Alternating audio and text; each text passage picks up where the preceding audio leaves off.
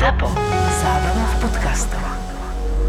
Ahoj, tu Richard Mažonas, moderátor Vražedného psyche. Dobrý deň, som doktor Svetozár Droba, forenzný psychiatr a poradná časť podcastu Vražedné psyche. Naplno sme rozbehli náš profil na novej aplikácii Toldo, kde nás môžete podporiť zakúpením členstva. A čo za to dostanete? Exkluzívny prístup k obsahu, ktorý sme pre vás pripravili. Môžete sa tešiť na úvod do forenznej psychiatrie, kde vysvetľujem základné pojmy, ktoré by mal poznať každý, kto sa zaujíma o túto tému.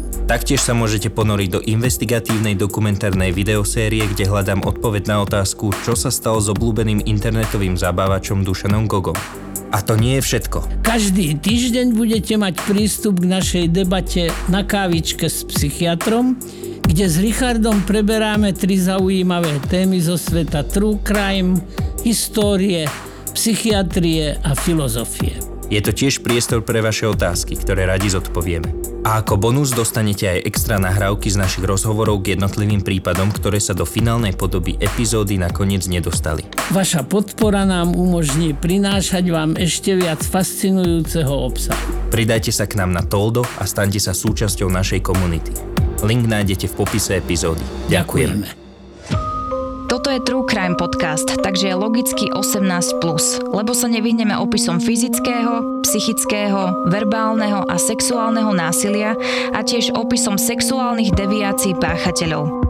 Z tohto dôvodu je podcast nevhodný pre vás, ktorý máte menej ako 18 rokov alebo citlivejšiu povahu. Je roleplay? Niečo som už o tom počul. Vyberieš si postavu, ktorou chceš byť a potom sa vžiješ do tej role, ako by si bol tou osobou. A zahráme si roleplay? Kto budeš ty? Ja budem ja. Armin.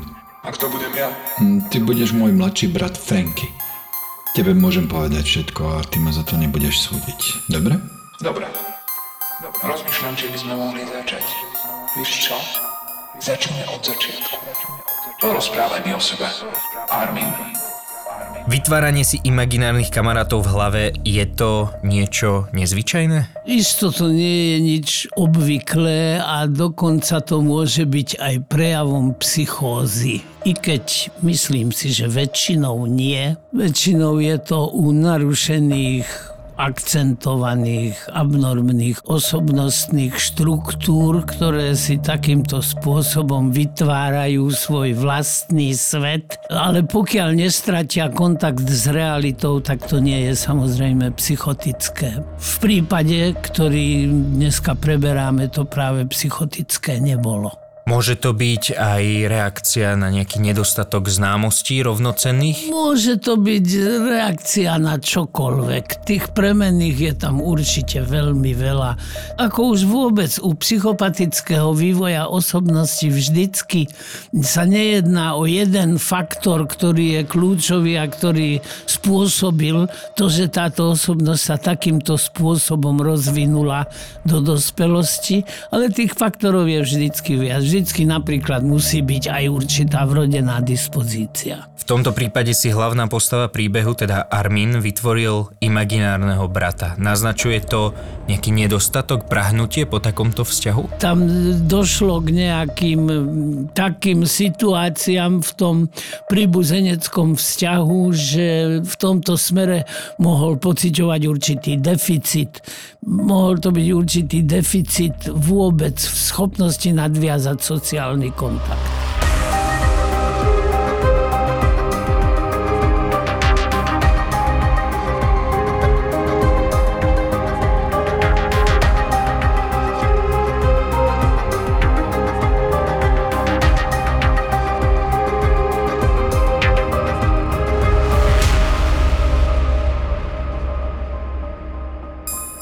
Franky? Áno, Počúvaš ma? Si tu? počúvam. Čakám, že začneš. Dohodli sme sa, že mi porozprávaš najprv o sebe. Tak počúvaj. Narodil som sa v Esene, v Nemecku, 1. decembra 1962. Moja mama sa volala Waltrud Majves a ja som celým menom Armin Majves. Pre mamu som bol jedináčikom, mala len mňa. Pre otca nie. Volal sa Dieter a mal už dvoch synov z predchádzajúceho manželstva. Nerobili ti zle. Mm, naopak, Franky. Mal som ich veľmi rád. Keď sa mama a otec rozišli, bol som ešte veľmi malý, ani si dobre nepamätám, či som mal ešte len 5 alebo 8 rokov. Tak sa otec odsťahoval a zobral so sebou aj svojich dvoch synov. Ver mi, Franky, strašne mi to bolo ľúto. Niesol som to ťažko. Zostali ste s mamou sami? Sami. V tom obrovskom dome sme boli zrazu len my dvaja s mamou. Franky, desiatky izieb. Väčšinu z nich sme ani nemali ako využiť. Máme muselo byť smutno. Sama v takom veľkom dome. Mama bola veľmi prísna. Bola nesmierne dominantná a stále ma kontrolovala celý život. Čo robím, ako to robím. Snažila sa za mňa rozhodovať. Neprestala ani keď som už bol dospelý. A preto som rád, že si sa objavil ty, Franky. Cítil som sa sám a nemilovaný. V škole si nemal kamarátov? Mal, mal, samozrejme, že som mal kamarátov, ale oni... Hm, ako by som ti to povedal, Franky. Dohodli sme sa, že nemôžeš povedať všetko, Armin. Jasné, jasné. Vieš, Franky, ja som ich videl inak ako oni mňa. Oni ma vnímali ako chlapca, s ktorým chodia do školy. A ty? Ja som skoro vždy rozmýšľal o tom, ako by mi chutili. Ako to myslíš? No, e, chcel som vedieť, ako by mi chutilo meso mojich spolužiakov. Rozumieš, Franky? Myslím si, že som asi jediný na svete, ktorý ti rozumie. A neodsudzujete za to.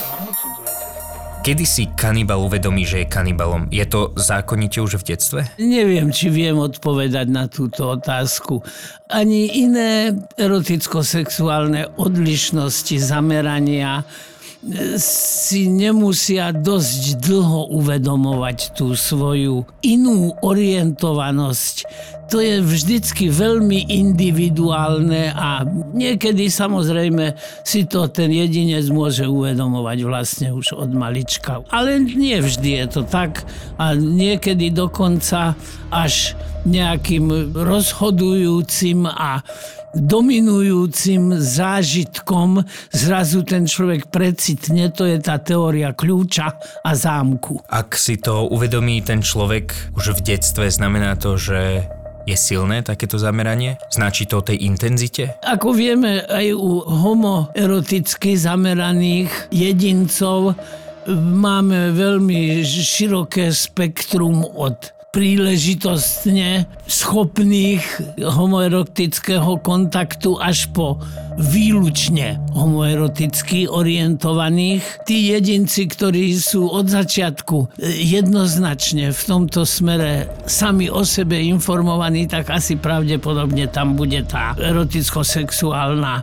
orientovanosť silnejšia a razantnejšia než u tých, ktorí si to uvedomia až niekedy v priebehu neskoršieho života. Ako by si definoval kanibalizmus? Neviem si predstaviť, že by to bolo niečo iného, než vystupňovanie deviantného eroticko-sexuálneho zamerania v zmysle tzv. aktívnej algolagnie, čiže sadizmu. Usmrtenie obete a dokonca i konzumovanie časti jej tela, to už je, dalo by sa povedať, na úplne krajnej hranici tohoto eroticko-sexuálneho zamerania. Matka Armina Majvesa v roku 1999 vo veku 80 rokov zomrela. Skončili sa dlhé roky sledovania, komandovania, striehnutia na každý jeho krok. Armin sa cítil slobodný. Už mu nič nebránilo urobiť coming out a tiež priznať sa k chuti jesť ľudí. Začal študovať všetko o kanibalizme, púšťal si gore filmy plné surovosti, kde strieka krv, trhajú sa tela a lámu kosti, ktoré vychádzajú von z tela. Celý rok strávil Armin čítaním životopisov sériových vrahov. Postupne si nachádzal cestu k svojmu, v úvodzovkách, druhému životu na internete. Okrem mena svojho imaginárneho brata Frankyho prijal novú identitu na portáli Cannibal Café, kde začal vystupovať pod prezývkou Antrofagus. Meno Antrofagus si dal zrejme inšpirovaný talianským gore filmom s rovnakým názvom. Témou filmu je opäť kanibalizmus. Zjedia v ňom plod zavraždenej tehotnej ženy. Na portáli Cannibal Café sa vo virtuálnom svete stretával Armin s homosexuálmi s kanibalistickými fetišmi, toho priťahovalo. Aj s nimi hral role-playing. Mnohí boli presvedčiví v tom, keď im navrhol, že ich zje, ale keď sa veci vyostreli, nikto z nich nesúhlasil s tým, že by sa nechal naozaj zabiť a skonzumovať. Jedinou výnimkou bol muž, ktorý súhlasil pod podmienkou, že ho Armin najprv ubije na smrť. Túto požiadavku Armin Majves odmietol. Bridilo sa mu to. Doslova povedal, že to bolo divné až odpudivé. Môže mať kanibal bažiaci po mese ľudí vyššie city, alebo je to zákonite vylúčené? No v tomto prípade vyššie city určite prítomné boli. Napríklad aj to, ako odmietal násilné konanie ku škode svojho partnera. Nenazvime ho obeťou, nazvime ho partnerom. Že taký druh zvrátenej lásky, ktorý hľadal tento To je človek. určite, že je to spojené s citom. Po mnohých neúspešných kontaktoch uverejnil Armin na fóre Cannibal Café šokujúco priamy a otvorený inzerát. Presné znenie bolo z etických i právnych dôvodov zmazané. V princípe však v ňom Armin vyjadril túžbu zoznámiť sa s niekým, kto bude ochotný nechať sa zjesť. 6. marca 2001 sa Arminovi, ktorý vystupoval na čete pod obľúbenou prezývkou Antrofagus, ozval Bernd Jürgen Brandes, inžinier zo Siemensu, ktorý vystupoval pod prezývkou Kator 99. Kator 99 napísal, že túži potom, aby mu pri pohlavnom styku niekto odrizol penis, zjedol mu ho a potom ho zabil. Prečo niekto túži potom, aby bol pri pohlavnom styku zabitý, aby mu odhryzli To je genitálie? zase krajná podoba, krajné vyhrotenie tzv. pasívnej algolagnie, keď sexuálne vzrušenie, eroticko-sexuálne pocity sú vo mne vyvolávané tým, keď ma niekto trízni, či už fyzicky alebo psychicky. No a to túžiť byť zjedený priam týmto svojim partnerom napriek mnoho desaťročnej praxi súdneho znalca, psychiatra i sexuologicky zameraného. Napriek tomu osobnú skúsenosť s takýmto niečím nemám. V odbornej literatúre sú takéto prípady popísané. Zachoval sa aj záznam ich komunikácie. Bola to komunikácia medzi Brandesom, ktorý vystupoval pod prezývkou Kator 99 Haló, si tam? Antrofagus. a Arminom Majvesom. Ten vystupoval pod jeho tradičnou prezývkou Antrofagus. Ahoj Kator, čo robíš profesionálne, že si tak dlho hore v noci? Nemôžem dobre spať kvôli tomu nášmu stretnutiu. To je rozumný dôvod. Včera som bol neuveriteľne unavený, bol to stresujúci deň. Som v telekomunikáciách. Hm, to znie zaujímavo. Teším sa na naše stretnutie. Určite to bude super. Chcem, aby bolo. Dúfam, že to bude naozaj super. Nastavuješ si budík? Hm, Do 9. marca zostáva už len pár dní. Ale aj tak by som ťa radšej stretol včera a ohmatal tvoje zuby. Hm, človek nemôže mať všetko. Ešte nejaký čas, kým naozaj pocítiš moje zuby. Ťažko povedať, čo mám čakať. Už si niekedy zabíjal človeka? Hm, Bohužiaľ len v snoch. Ale v myšlienkach to robím každú noc. Takže som prvý? Už si predtým jedol ľudské meso, alebo nie? Nie. Bohužiaľ v supermarkete ho tak ľahko nenájdeš. Ako vieš, či ti to bude chutiť? Alebo že ti z tej krvi nebude zle? Pripravujem sa na svoje sny. Raz som bol taký vzrušený, že som chytil ihlu a dobral si vlastnú krv, aby som ju mohol vypiť. A tvoja krv ti chutila? Bola celkom chutná. Raz som vrtal nejaké diery a vrtačka mi sklzla priamo do ruky. To bola skutočná pochuťka. Krv je šťava života. Obsahuje všetko, čo človek potrebuje na výživu. Tak dúfam, že neodpadneš, že to naozaj bez problémov zvládneš. Odriznúť tvoj penis určite nebude ľahké. Živé meso je trochu pružnejšie ako vyprážané, ale jedno je isté. Náš sen sa splní. No ale nie je v ňom toľko toho, ako vo svaloch, vieš. To áno, ale penis je v podstate hubovitý materiál naplnený krvou. Pre dobro nás oboch dúfam, že je to pravda. Dúfam, že si už premýšľal aj o tom, čo budeš robiť, vieš, so zvyškom. Splnenie sná by sa pre teba nemalo stať nočnou morou. Nikto sa nedozvie, kam som zmizol. Až budeš mŕtvy, vytiahnem ťa a odborne ťa rozrežem.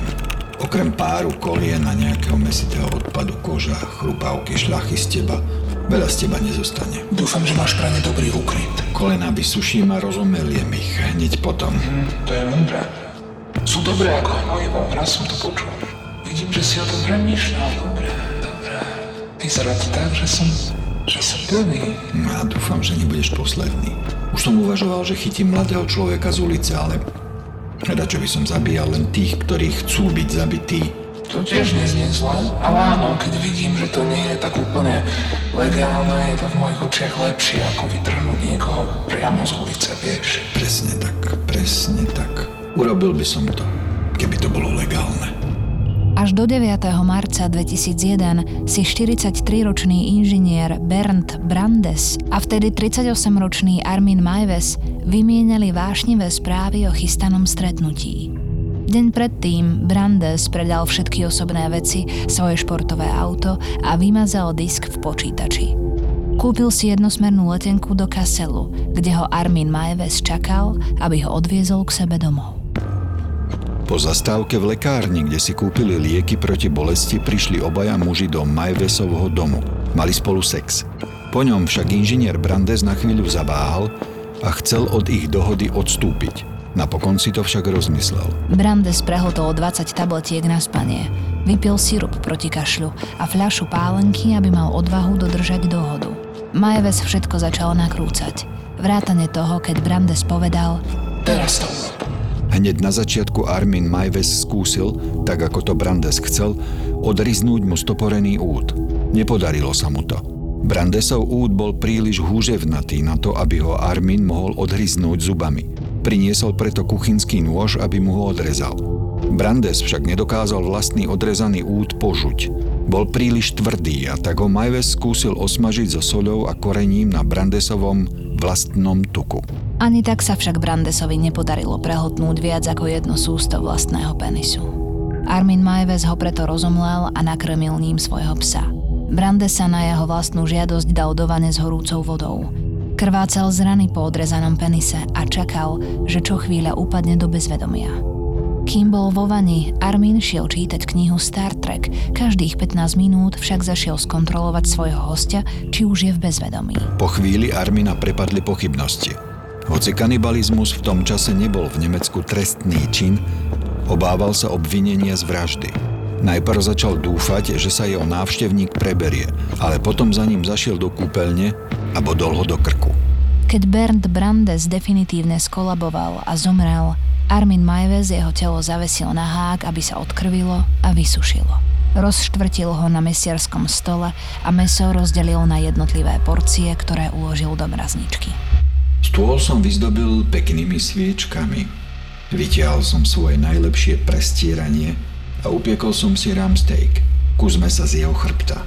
Urobil som si, ako tomu ja hovorím, princezničkové zemiaky a kapustu. Keď som všetko jedlo pripravil, zjedol som to. Prvé sústo bolo, samozrejme, veľmi zvláštne. Veľmi zvláštne. Bol to pocit, ktorý nedokážem opísať. Takmer 40 rokov som potom túžil. Sníval som o tom. A teraz som nadobudol pocit, že prostredníctvom jeho tela dosahujem dokonalé vnútorné spojenie. To meso chutí ako bravčové, ale je silnejšie. Napadlo ma teraz, teraz som nadobudol pocit, že prostredníctvom jeho tela dosahujem dokonalé vnútorné spojenie. Myslíš, že to nesúviselo aj s tým, že v detstve tak prahol po nejakom spojení s niekým a že nejak sa mu to zle pospájalo v hlave a takýmto spôsobom to chcel dosiahnuť? No v každom prípade to v hlave mal pospájané mm, dosť bizarným spôsobom. Ale toto je prežívanie, ktoré je samozrejme potenciované tým doteraz vlastne potláčaným sexuálnym pudom, ktorý sa vlastne prvýkrát u tohto jedinca úplne naplno prejavil. Musím povedať, že sme prebrali viacej ako 100 dielov do posiaľ a pri čítaní tohto prvýkrát pociťujem fyzicky, že mi není dobre. Tí ľudia obidvaja prežívali pocity, ktoré nie som si istý, že je ich možné nazvať úplne konformnými. Je niečo, čo mu hovoríme egosyntónna deviácia a egodistónna deviácia. Egosyntónna deviácia je to, s čím som plne stotožnený a o čom si myslím, že to je to najlepšie, čo ma v živote môže postretnúť. Egodistónna deviácia je, keď to sexuálne pudenie ma núti do niečoho, ale ja sám s tým nie som stotožnený a nesúhlasím s tým. Títo dvaja ľudia aj trpeli, obaja, ale aj pociťovali úžasnú sexuálnu rozkoš a my vieme veľmi dobre, že sexuálny pud je absolútne najsilnejšia pohonná hmota, ktorou je ľudské konanie poháňané. Armin Majves dodržal sľub, ktorý dal Berndovi Brandesovi. Jeho lepku a ostatné nejedlé časti zakopal v záhrade. Všetky dlhé hodiny, kým porcioval telo svojej obete, si nahrával na video. Počas nasledujúcich 20 mesiacov zjedol Armin Majves 44 kg mesa z tela Bernda Brandesa. Neprestával však s vyhľadávaním ďalších ochotných obetí, ktoré sa chceli nechať zjesť. 17. septembra 2002 o 13.48 uverejnil na sieti ďalší príspevok. Tentoraz vystupoval pod menom svojho fiktívneho brata Frankýho. Odpovedal na príspevok pod názvom Please eat me. Prosím ťa, zjedz ma. Ahoj, som Franky z Nemecka. Ja ťa zjem. Prosím, povedz mi, koľko meriaš a vážiš a pošli mi svoju fotku. Odkiaľ si? Dúfam, že môžeš čoskoro prísť za mnou. Som hladný kanibal. Pošli mi mail na antrofagus zavináč hotmail.com Tvoj mesiar Franky, môj mesiar Franky. A tu je práve tá právna zložitosť tohto prípadu. Armin Majves hľadal dobrovoľné obete. Alebo myslí, že tu existovala možnosť, že by sa začal správať predátorsky? E, bolo tam spomenuté v predchádzajúcej časti príbehu, že mal také nutkanie odchytiť niekoho z ulice. Ale fakt je jeden, že pre neho tá sexuálna agresivita bola len predsa dosť latentne v jeho psychosexualite uložená alebo zakódovaná, zakomponovaná, neviem nájsť ten správny termín, ktorým by som to pomenoval. Ale v každom prípade on zakladal svoje desivé správanie a konanie na dobrovoľnosti ten termín obeď nepasuje mi. Je to partner. Obidvaja pociťujú sexuálne vzrušenie pri tom, keď sa takýmto pre nás, nazvime to, že normálnych ľudí. Ani to sa mi celkom nechce povedať, pretože normalita to je niečo tiež e, veľmi široko ohraničené. No ale v každom prípade títo ľudia sa zaoberali niečím, popri tom, že tým aj trpeli, e, egodistónna deviácia, popri tom aj boli úžasne tým sexuálne vzrušení a pociťovali zvrátenú sexuálnu rozkoš. Armina Majvesa dolapili až 10. decembra 2002, keď ho jeden zo študentov z Rakúska, s ktorým hovoril o zjedení, nahlásil polícii. Keď policajti vstúpili do domu, našli v mrazničke falošné dno a pod ním niekoľko kilogramov mesa. Armin Majves tvrdil, že je to meso z diviaka – Spolu s mesom v mrazničke však našli policajti v byte aj videozáznamy z toho, ako zaobchádzal s Berndom Brandesom a ako ho po smrti naporcioval. Arminovi Majvesovi diagnostikovali schizoidnú poruchu osobnosti. Uznali ho však za spôsobilého, aby sa zúčastnil na súdnom konaní. To sa začalo 3. decembra 2003 a trvalo do 30. januára 2004.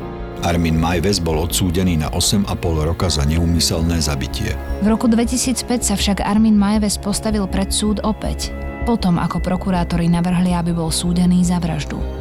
Po vyjadrení psychiatrov a psychológov o tom, že u neho stále prevládajú fantázie o konzumovaní mesa mladých mužov, bol 10. mája 2006 odsúdený na doživotie.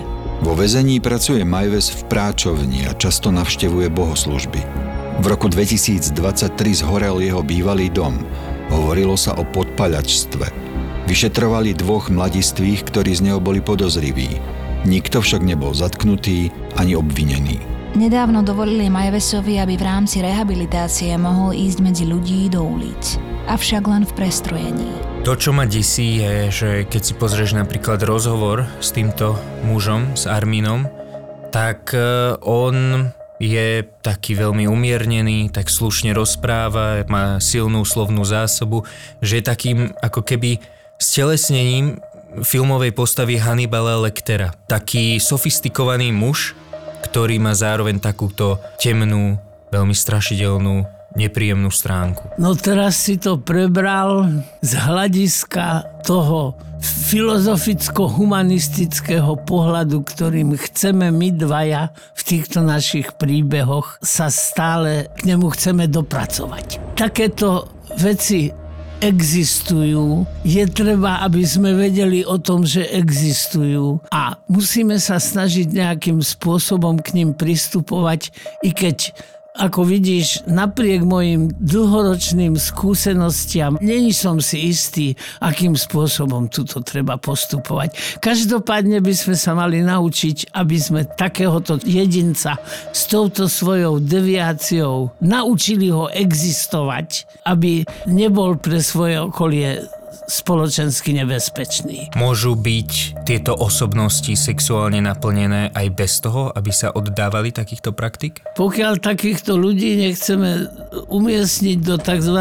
ochrannej detencie, teda úplne ich odstrániť zo spoločnosti ľudí, mali by sme sa snažiť o psychoterapeuticko-edukatívne pôsobenie, aby tento človek sa s touto svojou zvláštnosťou povahovou naučil žiť. No a môže sa to naučiť napríklad hraním rolí. Tým, že vo svojich predstavách si takéto niečo bude predstavovať a bude sa pri tom ukájať či sa to môže podariť, alebo či dokonca nedosiahneme, že práve navodzovaním takýchto predstav sa bude jeho deviácia a aj spoločensky nebezpečné konanie prehlbovať.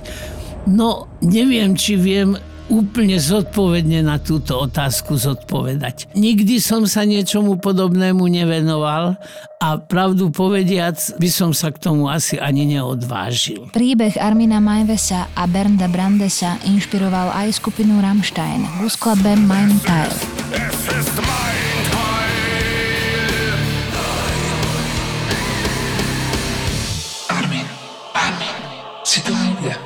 Dávno sme sa nepočuli. To som.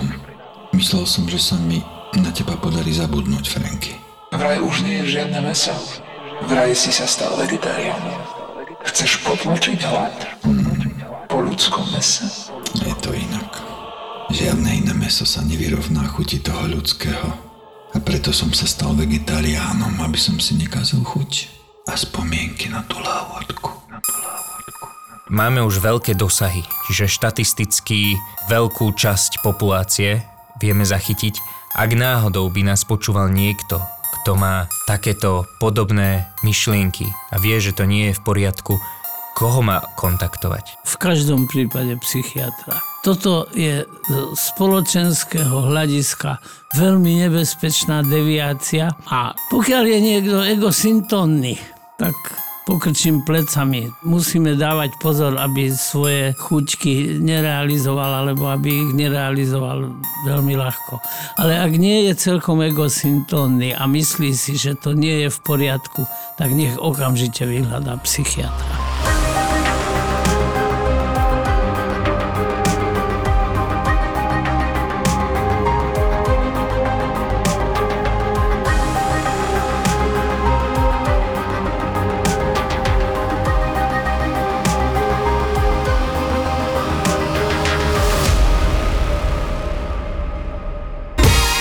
Evžena sme spútali a bude ti robiť spoločnosť pri večeri. Ako spoločnosť, že ja som sám došiel som k stolu a oproti mne bol posadené veľké plišové prasa zviazané červeným podrazom, bol mi predstavený ako Evžen, že bude so mnou večerať a tak začínal vlastne zážitok spať. A už si vedel, že bude dobré. Som vedel, že bude dobre. A niečo mi hovorí, že s nimi bude sranda.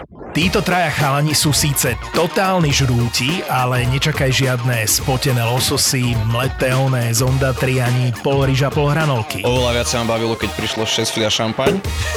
80 ústric, ktoré prišli letecky z normálne. Nebolo ich nebolo len 100. 60? Ja som myslel, že 100. Dobre, nevadí. Majú plný kastrol zážitkov z najdrahších reštaurácií sveta, ale aj staničných bufetov. Ochutnávajú výnimočné jedlá na väčšinou výnimočných miestach. Keď hovoríš lepších, tak sú aj tam pasce na turistov alebo reštaurácie, ktoré sú vyslovene zlé, alebo skôr je to len, Jasné, že... jedna sa tam aj volá, že Fico.